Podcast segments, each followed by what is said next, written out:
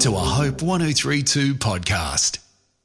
The book of James is packed with practical insight into everyday life. Although this New Testament letter was penned in the first century by James, the brother of Jesus, it's as relevant today as ever. We're up to chapter 4, verse 1. What causes fights and quarrels among you?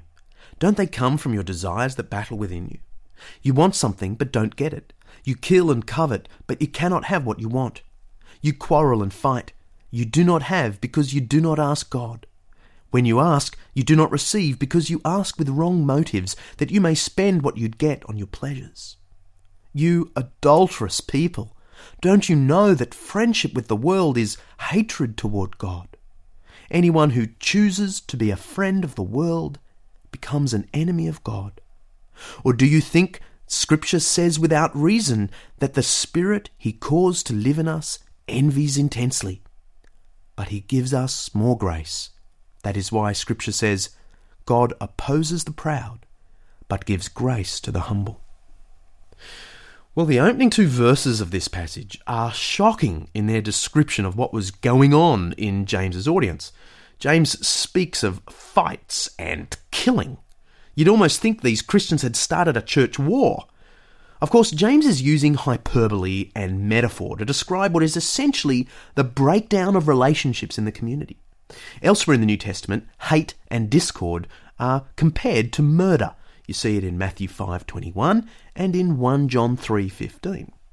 This breakdown has its origins in money craving it so much that people were starting to fight over it, hoping to spend what they accumulated on their pleasures, says James in verse 3.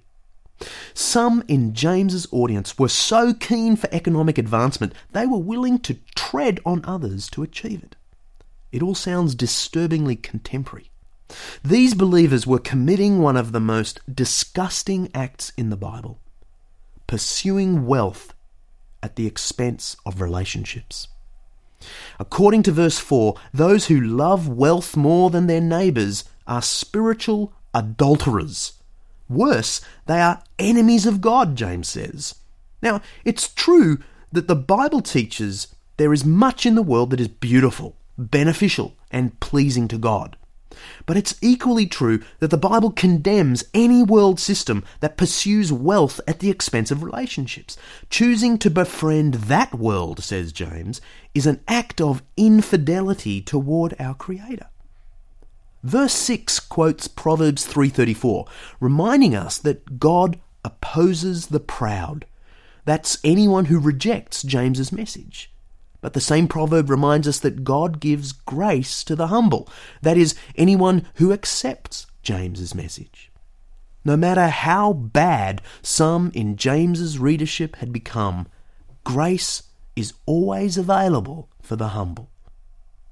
In describing the pursuit of wealth at the expense of relationships as spiritual adultery, James strikes a theme that resounds throughout the New Testament.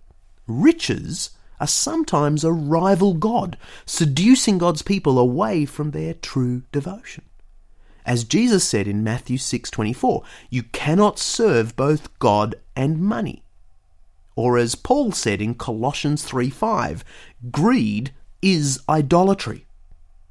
To pursue wealth is to worship another god. In the language of James, it is to commit adultery with another lover. Wealth per se isn't the problem. The problem is chasing after wealth to spend what you get on your pleasures. Chapter 4, verse 3.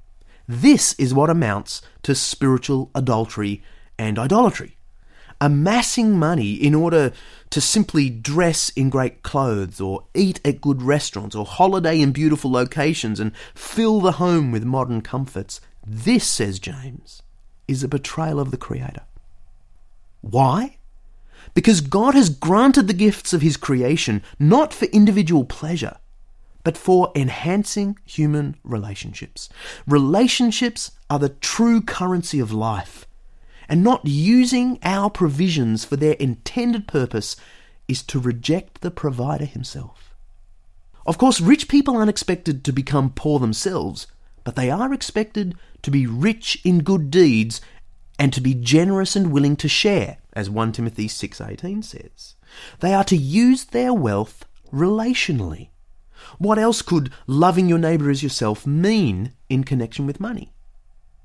I recently asked a friend of mine, Stuart Holman, a minister in a fairly wealthy part of Sydney, what he thinks about the allure of wealth in his own life and in the life of those around him. Specifically, I asked him where he sees wealth getting in the way of relationship with God and others. And here's what he said in reply. Let me quote That's easy. I just look in the mirror. Wealth is powerful. It can do stuff for us. Often we perceive the power of wealth to be a blessing, but it can just as easily become a burden.